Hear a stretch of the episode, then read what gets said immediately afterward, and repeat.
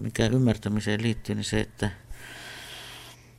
että se, että jos ymmärtää niin kuin ihmisten heikkouksia, niin sitä se tarkoittaa myös, että ymmärtää niitä heikkouksia itsessään. Kun ymmärtää ja yrittää ymmärtää, niin yrittää ymmärtää koko aika itseäänkin. Taina West, sinä olet kirjailija, mm. sitten sä olet puhuva ja mm. kirjoittava toimittaja. Mm. Ja käsikirjoittajana olet ollut televisiossa ja teatterissa. Ja jossain olemme nähneet sinua näyttelijänäkin. Mm. Tuo sun esittely oli hirveän, ma- mä kuulostan mainiolta ihmiseltä. Työtelijältä. Ahkeralta. Mon, ahkeralta, monipuoliselta. Osaavalta. Kyllä. Mm. Nyt mä otan rillit. Ota rillit, että sä näet nämä kuvat, jotka sä toki tunnet, koska nämä on kaikki sinun omasta valokuva-arkistosta ja albumeista.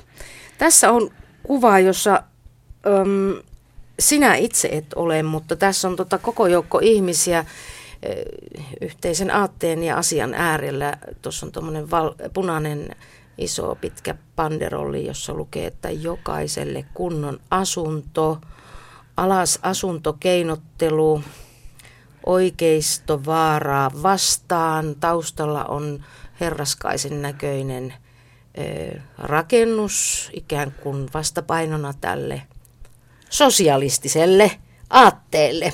Sosialistiselle realismille. Mm.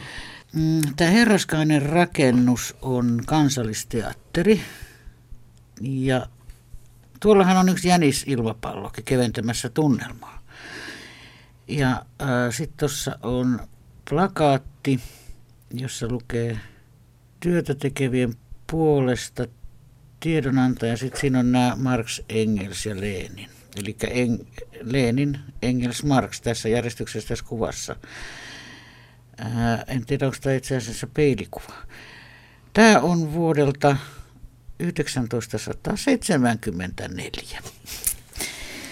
Varmasti kesäkuun neljäs päivä järjestetty mielenosoitus, koska Suomen kommunistinen puolue tuli vuonna 1944 taas sai laillisen toimintaoikeuden. Ja tässä on eri ikäisiä ihmisiä iloisesti hymyilee kaunissa kesäpäivässä. Mä oon itse ottanut tämän kuvan. Mä harrastin valokuvausta ja tota, silloin nuorena likkana. Mulla on hirveästi valokuvia siltä ajalta. Miten sinä, jos nyt tämmöistä sanaa voi käyttää kuin hourahtaminen, hourahdit taistolaiseksi mm. nuorena tyttönä? Se tapahtui, mä olin 14, se tapahtui itse asiassa vahingossa. Öö, meidän opetettiin yhteiskuntaoppi oli silloin erikseen, niin opettaja, historian ja yhteiskuntaoppi opettaja halusi järjestää, öö, että yhdessä tehtäisiin, että mitä, mitä se demokratia on. Ja sitten me jaettiin puolueisiin ja jakauduimme ja sitten järjestettiin vaalipaneeleita ja sitten mä en tiedä, siis mä en ole hirveän vasemmistolaisesta kodista kotoisin, mutta selkeästi ää, ei kuuluttu ää, mihinkään edes keskiluokkaan. Et se vaan tuntui, niin kuin vasemmalla oleminen tuntui oikealta. Se oli hirveän poliittista aikaa muutenkin. Mm. Että, ja nimenomaan puoluepoliittista aikaa. Miten sä tulit pois siitä luiskahduksesta tai hurahduksesta? No se meni... Polttiko se aate itse itsensä? Joo, se tapahtui sitten kanssa ihan samalla tavalla, että siinä ei tapahtunut, näihin kumpaakaan ei liity mitään dramaattista. Sitten alkoi vaan niissä muut jutut kiinnostaa opiskeluaikana. Tuli ää, tiedottajien ainejärjestö ja siellä kabareiden teko. Mä menin tiedottajien huvitoimikuntaan sitten tekemään sitä kommenttilehteä, että se vaan jotenkin sitten ää, tuli uusi aika. Muuten nämä kuvat ja keskustelu löytyy Yle Areenasta ja sitten osoitteesta yle.fi kautta kuusi kuvaa. Ja tässäpä mennäänkin sitten vielä kauemmas kuin toi 70-luku. Oi, kyllä. Ketäs tässä ihanassa mustavalkoisessa valokuvassa, joka esittää pariskuntaa tuommoisen hirsitalon portailla, mies ja nainen ilmeisesti puolisot. Kyllä, tässä on Roti Juokko ja Irinjä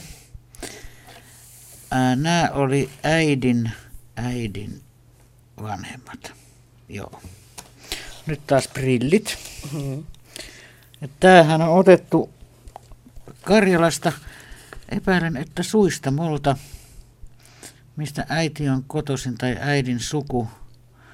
Jos äiti on käynyt, käynyt kivijalkaa potkimassa niin kuin Moni muukin. Moni, moni mm. muukin on käynyt, siitä on kuvakin, mutta se ei nyt ole tässä, se on tuossa vieressä. Ai pääsin sanomaan. se ei näy tässä kuvassa. Tämä on hieno.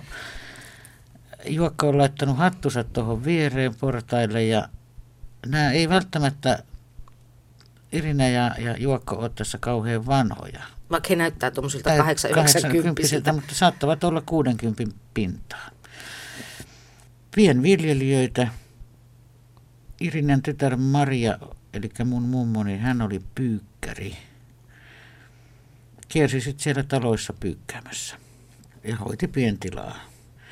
Äire lähti sitten evakkoon niin sen yhden lehmän kanssa, jonka kanssa saavutti sitten Lappeenrannan ja sitten se kanttura siellä kaikki kuoli, että se oli vähän tämmöinen. Mutta niin kauan se lehmäkin jaksoi.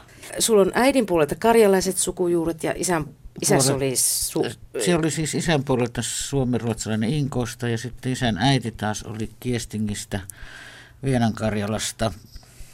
Niin, että silläkin isässäkin puolella on karjalaista on, on, sukujuurta. Joo, joo. Näkyykö se just jotenkin sinussa, että sinussa on karjalaista sukujuurta? Ähm, no mehän ollaan hyvin hauskoja. Juttu tulee kuin suojelta kuraaja. Äh, tota, Kyllä en mä osaa ajatella sitä. Kyllä se varmaan jotenkin, siinä on jotain hirveän tuttua, niin kuin, niin kuin jotenkin jossain venäläisyydessäkin. Öö, oli aika isoja sukujuhlia, sen mä muistan. Se on ehkä sitä. Ja olikohan se tuossa Aleksanterin kadulla, öö, oli semmoinen paikka kuin Kestikievari. Ja siellä niin kuin niin kuin nimenomaan Famun puolelta pidettiin, mun mielestä ne oli jättiläismäisiä ruokajuhlia. Mutta miltä susta tuntuu katsoa tätä valokuvaa? Mm,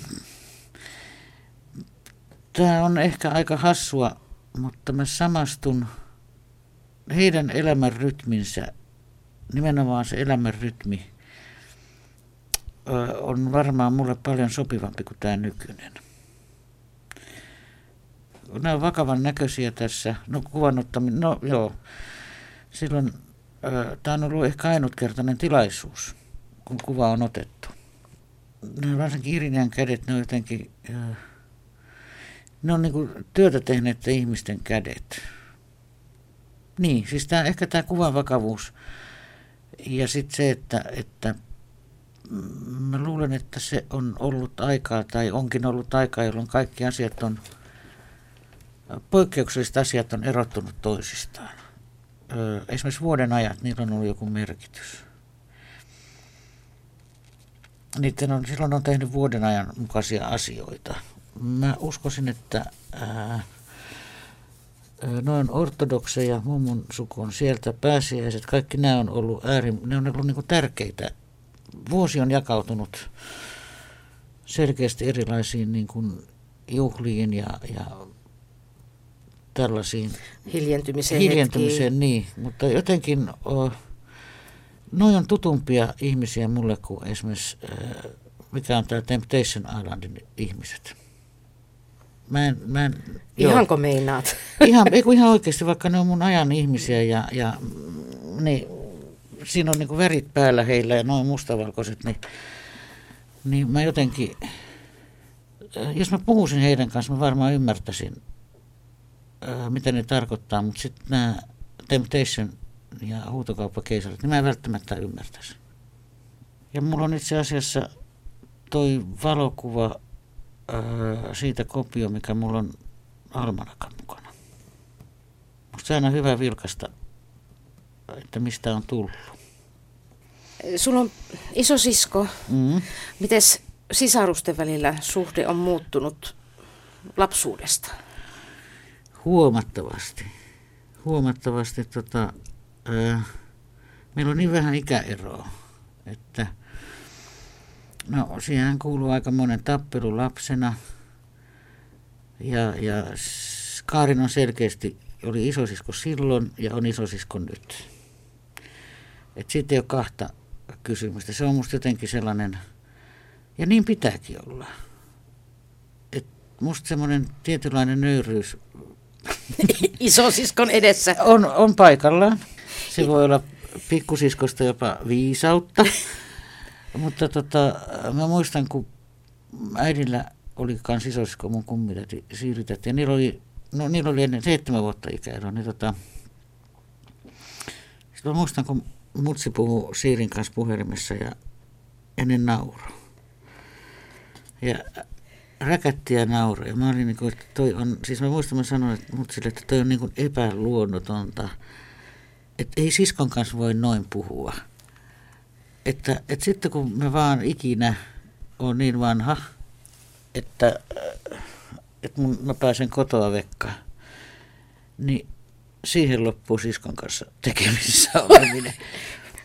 No se ei ole sitten ainakaan mennyt suunnitelmien mukaan, No se ei ole ihan mennyt suunnitelmien mukaan, mutta tota, mun mielestä me ollaan nykyään aika älyttömän hyvät ystävät. Ja sitten täytyy mainita, että sit siskolla on poika Antti, joka on niin kuin ehkä mun elämän tärkein ihminen. Mennään kolmanteen kuvaan. Sä oot ollut siis toimittajana kirjoittanut muun muassa kansauutisia aikanaan ja sitten käsikirjoittanut Iltalypsy-nimistä ohjelmaa. Joo, yhtenä. Ja yhtenä kirjoittajista, oliko ketä siinä nyt, Liisa Rimpeläinen ja Kolle Siinä Holopainen niin, ja Johanna. Harrikainen ja Tiina Lepistö ja, ja, ja Timo Harakka oli jossain Joo. vaiheessa. Ja Marko, Marko Plukinen, eli Marko Pulkkinen.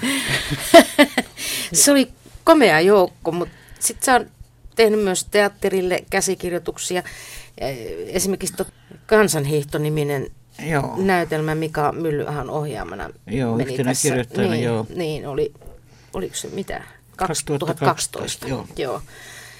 Sitten sä oot kirjoittanut kirjoja ja yksi mun mielestä merkittävimmistä näin mun katsannosta, mun mielenkiinnon aiheesta lähtien, niin on tämä suomalainen sankaruus, joka ilmestyi kuusi vuotta sitten. Onko sit niin kauan? On. Sitten Mähän olin Meillä. nuori likka silloin. Sähän olit ihan nuori liikka. Herra Ja tässä, onko tämä nyt sitten niiltä ajoilta? Tämä kuva, tämä Tää on. on vanhempaa perua. Mutta siinä sä oot nyt sitten semmoisessa roolissa, jossa sä esität jotain muuta kuin itseäsi näinä kaikki ne Joo. taitoinnesi ja ominaisuuksinesi. Mut on oikein tässä laitettu tukka. Mulla oli silloin pitempi tukka, niin tää on vähän niin kuin tuommoista nutturasysteemiä. Sitten mulla on Yleisradion puvustosta helmet, todennäköisesti. Mulla on joku Ylen homma, voisiko olla. Istun ravintolapöydän ääressä, kukikas mekko ja sitten tässä dekoltee-alueella on vaaleanpunainen neilikka. Tässä Ta- ollaan ravintolassa. Joo. Tämä on ihana kuva, sä et katso tässä siihen kameraan, vaan sä katsot alaspäin jotenkin vienosti Niin, ja arvokkaasti. Todella ladylike. koska semmoinen mä olen. Nimenomaan, niin. Mutta se ei vaan yleensä näy tässä niin äkkiseltään. äkkiseltään, niin sitä Niin. tarvitsee vähän niin kuin syvältä katsoa. Aivan. Kuva varmaan liittyy siis johonkin Joo, televisio-ohjelmaan. mutta on, niin. tästä mä en muista, mistä tämä on siis. Ei se ole mediakomppaniasta, se ei Tää, ole. ei, tämä on joku ihan elokuva, kuulkaa. Mm. Mm. Tässä on panostettu. Mikä sun omissa äh, ajatuksissasi on ollut se mielenkiintoisin? Siis yksi mikä oli, tai vaikka mä sanoin, että mä en halua tästä puhua, mutta mm. siis sellaisena niin kuin ihmisten, no kun mä teen tätä Suomen hoviteta Aune Asplund-hahmoa, niin se, että se otettiin tosissaan. Mm. Ja se ei olisi enää mahdollista, kun tulisi tommonen tyyppi. Putous Suomessa. Niin, et tota, mutta silloin ihmiset luuli, että se on oikea ihminen ja sitä lähestyttiin aika aggressiivisesti ja, ja se sai tappouhkauksia ja se hahmo. Ja se oli musta, se oli musta niinku mielenkiintoinen ajatus. Kokeilu, jos näin voi sanoa, vaikka ei sitä miksikään kokeiluksi laitettu. Mm, No Iltalypsy koko se seitsemän vuotta, niin se oli, se oli hyvä aika ja se oli niin kuin nasta tehdä sitä. Se oli niin pitkä ja siinä tapahtui hirveän paljon Suomen politiikassa, senkin ehti huomata, miten tämä politiikan viihteellistyminen alkoi. Ja se, että politi- Oliko se teidän syytä? En mä usko, että se meidän syytä ollut, mutta tuli uusi sukupolvi.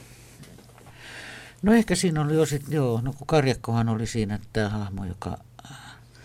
Mulkaisi sivuunsa. Niin, ja sai niin kuin, poliitikot esittelemään kaikkia omia tavaroitaan ja Suvi Lindeen esitteli mittavan nappikokoelmansa.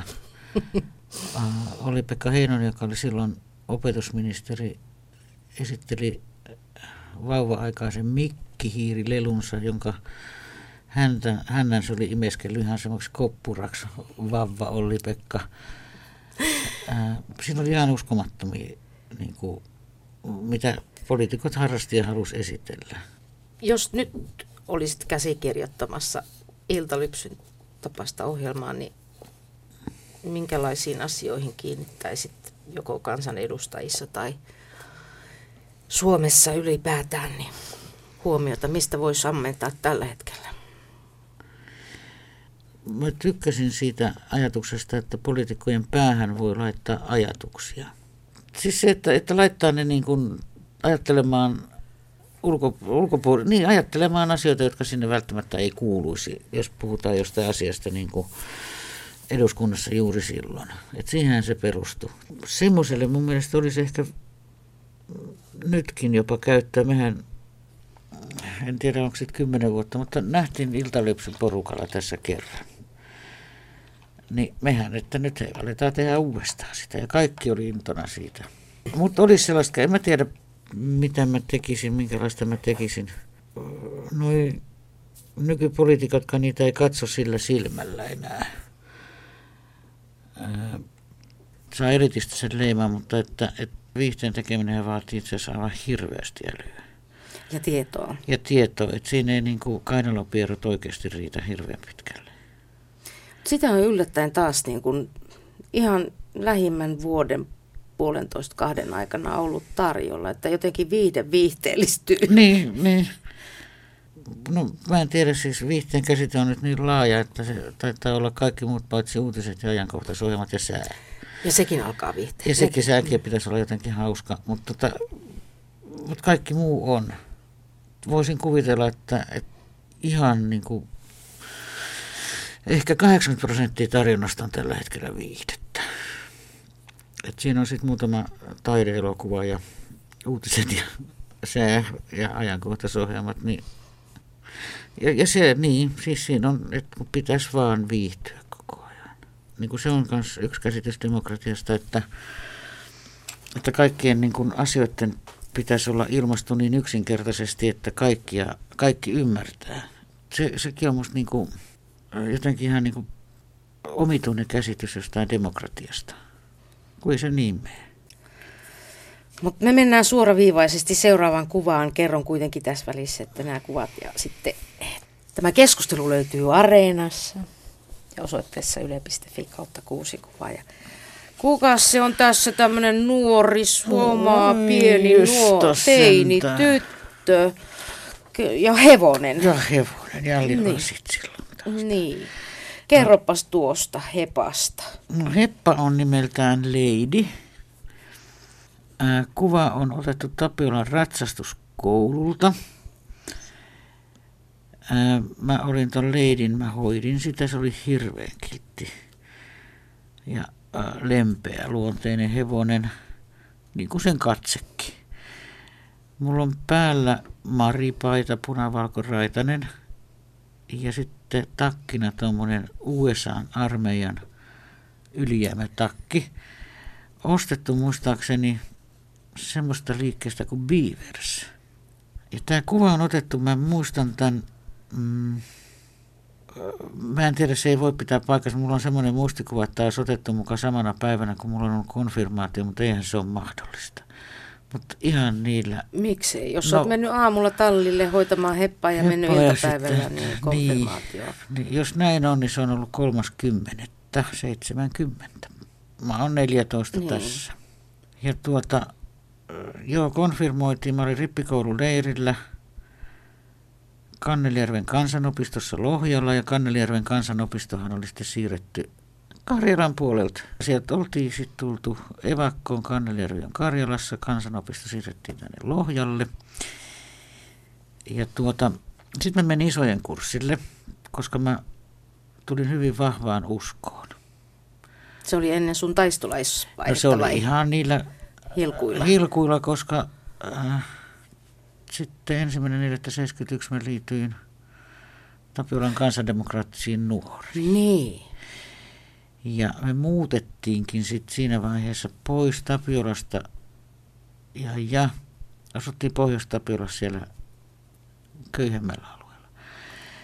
Tämä vaan, ettei luulla. Että olet niissä Ollaan Tapiolan ar- yhteiskoulun kuorossa. niin, niin. Erkki Pohjolan Kaitsemana. opissa. Kaitsemana, niin tuota, mm, eh, joo, sitten mä liityin niin Tampiolan kansandemokraattisiin nuoriin, sitten mä ää, olin uskossa, kävin ää, diakoniapiirissä kättelemässä puliukkoja ta- Mankkaa turvepehkusuolla ja olin sillä aika hyvä ihminen ja sitten ratsastin. Eli oli ihan älyttömästi kaikkea. Mähän kutsun tätä elämäni ruuhkavuodeksi. Minkälaisia eväitä muuten kotoa elämään sait tai esimerkkejä mallia elämiseen? No ei siinä oikeastaan siis mutsilla oli tämä, kun meitä on kaksi tyttöä, että on huomattava oma ammatti ja omat rahat ja sille, että, että ei saa olla kenestäkään riippuvainen. Se oli se. Ja sitten se, että kun ei mutsilla eikä Fajalla ollut, ollut mahdollisuus käydä koulua niin, niin, kuin niin pitkälle kuin ne olisi halunnut, niin sitten sekin oli tärkeä. Ja kyllä mä muistan sen, että meidän äidille oli hirveän tärkeä se, että se sai tehtyä sitten, kun ensin kirjoitti sisko ja sitten minä, niin sitten se teki semmoisen rintakoronoista lyyrasta. Että siinä oli kaksi lyyrää. Ja se oli jotenkin sille ihan niin kuin Iso asia. iso asia. Äitis kuoli muutama vuosi sitten, joitakin Joo. Vuosia sitten. Joo, kahdeksan, 86-vuotiaana. Niin. Joo. Ja isäs jo paljon aikaisemmin. Joo, 80. 52-vuotiaana. Hyvin nuorena. Joo. Mutta oli elänyt semmoisen aika vaativan elämän niin sanotusti. Minkälainen tytär koet olleesi äidillesi? Tai te tyttäret, minkälaisia te olitte? Olitteko te helppoja lapsia? Kyllä varmaan. Mm, Kaarin esikoisena, niin mm, sehän varmaan joutui käymään nämä taistelut paljon enemmän kuin minä sitten. Me ollaan luonteeltaan niin erilaisia, että et, et Kaarin on tullut äitiin, joka oli semmoinen kanssa aika äkkipikainen ja, ja semmoinen, joka niinku suuttuu helposti ja le- leppyy helposti. Ja sitten mä oon taas niinku tullut faijaan semmoinen konfliktien välttäjä mahdollisimman pitkälle. Ja Kaarinilla oli murrosikäkin, mitä mulla ei sitten ollut oikeastaan ollenkaan. Et mä oon varmaan ollut siinä mielessä niinku helpompi lapsi, mutta, mutta siinäkin on puolensa sitten, että on sellainen niinku leiskahtava Miten sä saat purettua omaa kiukkua? Se kaikillehan sitä kuitenkin on. No se on sitten, saattaa olla aika semmoinen, mulla sitten niinku vähän niinku menee pimeäksikin. Sä suutut niinku todella, Mä todella. suutun sitten todella todella. Ja sitten toisaalta mä varmaan niinku käännän myös sitä kiukkua sisäänpäin. Että en olisi niin alakuloon tai masennukseen taipuvainen, jos mä olisin niinku sellainen enempi ulospäin suuntautuva siinä, kun tuntuu pahalta. Niin, että osaisi kääntää venttiiliä niin, vähän päästää niin, höyryä niin kuin niin, pikkuhiljaa ulos. Siinä mä oon huono. Mitkä sinua itseäsi, mitkä piirteet sinussa itseäsi ärsyttää itsessäsi? Oi hyvä Jumala. No se, että tämä mun rytmini saisi kuitenkin olla aavistuksen verran niin kuin ripeämpi. Että mä aina niin kuin jumitun johonkin, esimerkiksi mua raivostuttaa itse, itsessäni se, että jos mä esimerkiksi siivoon, joka on sitä, että mä oon siivoo, niin siivoovina, niin, niin äh, kun mä laitan jonkun johonkin, niin sitten siinä vieressä on joku, joka alkaa kiinnostaa mua. Ja se on, se on, niin, kuin, se on niin raivostuttavaa, että kun huomaa, että, että onkin jäänyt johonkin. Niin kuin, mullahan niin kuin ei ole ajantajua ja sitten joku sanoo, että voi voi. Mä muistan, kun mähän joku saatan jossain Saarijärven keskustassa niin viettää hirveän täyttä elämää. Mitä sä teet? Mä vaan oon ja kattelen. Siis mä möllötän. Niin kuin, ja se on, se, on, se on raivostuttavaa, siis se sellainen, niin kuin, mä en osaa selittää sitä. Si, siinä on, se on just sellaista, että, että niin kuin, ai jaa. Ja se saattaa olla joku helvetin paperilappu, mitä mä alan käännellä. Ja sitten tällainen asia, mikä, kun mä, mun on vaikea heittää mitään niin papereita pois. Ja sitten kun mä etsin jotain, niin yleensä mä en löydä sitä, vaan sitten mä löydän jotain muuta. Niin sitten mulla on, nyt mä muistan sen. Ja nyt kun mä muistan sen, niin sitten mä en voi ikinä heittää sitä pois. Lappu, joka on kirjoitettu seitsemännen, seitsemännellä luokalla, yksi Kirsi on kirjoittanut se, jossa lukee Pelle, lähet sä kahville. Nyt kun mä muistin sen, nyt se taas on mun päässä. Ja sitten kun mä seuraavan kerran se lappu tulee jostain, niin mä en taaskaan voi heittää sitä pois. Ja mä en ymmärrä, että miksi mä en heitä pois.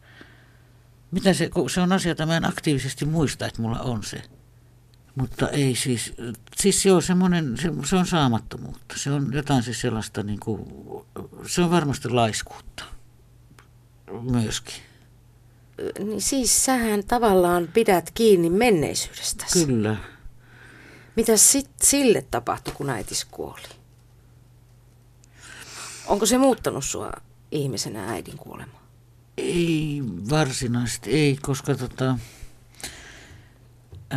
kun mutsi kuoli Alzheimerin, niin muutokset tapahtuu siinä ohessa. Ohessa, niin, niin. Ja se sellainen, se, se ihminen katoaa äh, pois niin kuin pikkuhiljaa. Häipyy. Niin, niin. että tota, sitten se varsinainen kuolema ei ole enää niin niin ei se sitten loppujen lopuksi ollut, mutta kyllä mä muistan sellaiset asiat, kun ensimmäisen kerran tajus, että nyt se ei enää tunnista. Kun se, silmäthän on muutenkin ihmiselle hirveän tärkeät, mutta sitten Alzheimer ihmiselle sitten, kun se, ne muuttuu ihan niin kuin, kun niistä katoo kaikki. Että no tavallaan ne on jo kuolleen ihmisen silmät. Joo. Sitten muistan sellaisia asioita, kun silloin kun Mutsilla oli se jo. Ja tota, se oli joku joulu, me oltiin mun siskon luona, kolme, ehkä neljä joulua sitten. Ja tota, sitten se kysyi yhtäkkiä, että onko tytöt mitään sellaista, että mitä te ette voi antaa hänelle anteeksi, kun hän ei muista. Ja tota, sitten me katsottiin Kaarinin kanssa toisiamme ja sit, niin kuin, ei me sitten puhuttu, että ei ole. Kaikki on niin kuin, anteeksi annettu. Ja se oli semmoinen, niin kuin, ja se vielä kysyi, että onko totta, että kun hän ei muista. Mä sanoin, että joo joo, että ei ole mitään, että kaikki on hyvin. Niin se oli ehkä se hetki, kun itsekin päästi ää, irti kaikesta menneisyyden näistä, että aina sitä keksii mutta se sitä ja faija tätä. Ja, ja varmaan niissä on osittain tottakin, tai onkin totta ihmisillä, mutta sitten jossain vaiheessa tulee vaan se, että, että Herra Jumala, että mä en ole aikuinen ihminen, että ei niillä asioille voi mitään. Mutta se oli sellainen irtipäästön hetki niin kuin kaikesta semmoisesta ikävästä, mm. mikä liittyy menneisiin aikoihin. Suhtaut, suhtautuminen mutsinkin muuttui sitten jotenkin. Et sehän on hirveän raivostuttava tauti toi Alzheimer. Mutta sitten jotenkin relas senkin kanssa, että sä oot semmoinen kuin sä oot nyt ja Ja sitten jossain vaiheessa niin siellä oli tosi noista käydä, koska ne jututhan saattaa olla ihan mielettömän hyviä. Et, tota, et kun ne tarinat, kun, äh, kun niissä kaikki aikatasot menee sekaisin, niin pystyisikö sitä kirjoittamaan sellaista? Ja sellaista mä mietin, olin tullut siihen tulokseen, että en pysty, koska mulla on niin kuin selkeästi mennyt ja nykyisyys ja ajatus tulevaisuudesta. Sitten mennään tähän seuraavaan kuvaan. Oi. Tämä vie sinut sinun toiseen kaupunkiin, kotikaupunkiin Berliiniin. Se on otettu Berliinissä sillalla. Kliineken silta mä katoin. No niin, se on se silta, jolla ää, liittoutuneet, ei kun itä-saksalaiset vaihto vankejaan berliiniläiseen ää, länsi, länsirahaan. Ja sitten vaihto vakoilijoita ja rahoja. Niin, monen vaihdon silta. Miten sinä, kerro ensin mitä tuossa kuvassa, sulla on kesävaatteet Mulla päällä. on kesävaatteet päällä, mulla on oranssit shortsit, sininen teepaita. Tämä on otettu varmaan 2000 jotain. Joo, Klineken silta. Ja mä halusin kuvan tästä sillasta, koska tää on niin kuin, täällä on niin mystinen tämä maine. Tämä on lännen, tai siis tämä nyt on muurin jälkeen otettu, mutta tämä silta oli idän ja lännen välissä. Ja sitten tämä muurihan meni ihan, siinähän ei ollut mitään tolkkua, miten se meni, että se meni sitten niinku suunnilleen sen mukaan, että mihin neuvostojoukot tuli ja mihin taas länsiliittoutuneet tuli. Ja sen takia se on niin kuin noudattaa, ei noudata, että se ei ole suora raja, vaan se menee, siinä on erilaisia sahalaitoja ja soppia ei siis keittoja, vaan soppia. Ja tota, kulmia. Kulmia. Ja tässä lähellä on, muista, se ei näy tässä kuvassa, ai, ai, ai. Pss, alue, joka on idän puolella periaatteessa, mutta sinne jäi semmoinen kaistale, joka oli varmaan 500 metriä leveä ja en tiedä suunnilleen kilometrin pituinen. Siellä asui länsi-berliniläisiä ja sitten sieltä meni tie, yksisuuntainen tie, hiekkatie, joka oli sitten niin kuin idän puolella. Ja siellä asui ihmisiä ja lapset haettiin joka päivä kouluun siellä bussilla ja sinne ei voinut mennä. No niillä oli omat passit nämä, jotka asuivat siellä nämä länsi mutta vieraat joutuivat menemään kauheiden rajasysteemien kautta sinne. Miten sä löysit Berliinin? Miten, se, tai miten sinä päädyit sinne?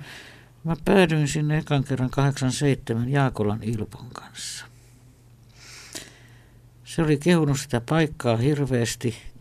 Sitten me yksi marraskuu 87 lähettiin sinne. Silloin oli vielä muuri tukevasti paikallaan ja, ja sitten näitä vartiosotilaita – rajanylityspaikoilla. Silloin pääsi Friedrichstrasselta ja yli. Se oli pelottavaa, koska ne sotilaat kulki siellä, ne, ne, ne itäsotilaat. Länsihän näistä muuria tunnustanut. Ja silloin, jos oli tämmöinen päiväviisumi, niin piti 12 yöllä sitten rynnistää länteen. Mutta se oli mielenkiintoista, kun Länsi-Berliinissä, no, ne oli lähinnä näitä turkkilaisia, silloisia siirtotyöläisiä, jotka tota, oli toisen luokan kansalaisia lännessä, mutta sitten idässä ää, ne oli rahamiehiä. Ja sitten mä muistan, se oli yksi semmoinen Ballhaus, jossa me oltiin tanssipaikka. Siellä oli näitä turkkilaisia siirtotyöläisiä. Ja vähän se oli lähellä tota, rajanylityspaikkaa. Sitten kello tuli jotain varttia 12, alkoi mieletön höslääminen. Turkkilaiset äh, lähti, kaikki jotenkin ryntäs pois. Että mä ajattelin, mikä, mikä, mikä, mikä. Ja naiset löi pöytään, eikä ne ollut mitenkään kauhuissa, että nyt kavalierit lähti sillä pakoon. Niin eikö mitään, sitten mennään joku puoli tuntia, ne tulee takaisin. Niiden piti vaan ää, lähteä pois itä mennä länteen. Tulivat takaisin Ja mä vaihtoivat taas sen 25 demiä. Vuorokausi vaihtui. Niin, vuorokausi vaihtui. Niin. niin. Ja sitten ne tuli takaisin ja sitten ne, tota, ne oli ihan siis pitkiä oikeita ihmissuhteita, rakkaussuhteita. Ja ne asu ikään kuin melkein siellä idän puolella näiden naisten kanssa, koska siellä oli asuntoja aika helppo saada silloinkin, ää, niin, to- tai silloin oli idässä, niin, tota, niin ne eli siis, oli töissä lännessä ja eli idässä sitten sitä perhe-elämää. Se oli musta hyvin mystistä. Ihminen on ovela. On, ja sitten kaikki, ja keinot. kaikki, ke- ja sit kaikkiaan voi kiertää. Niin. Mihin sinä Berliinissä ihastuit?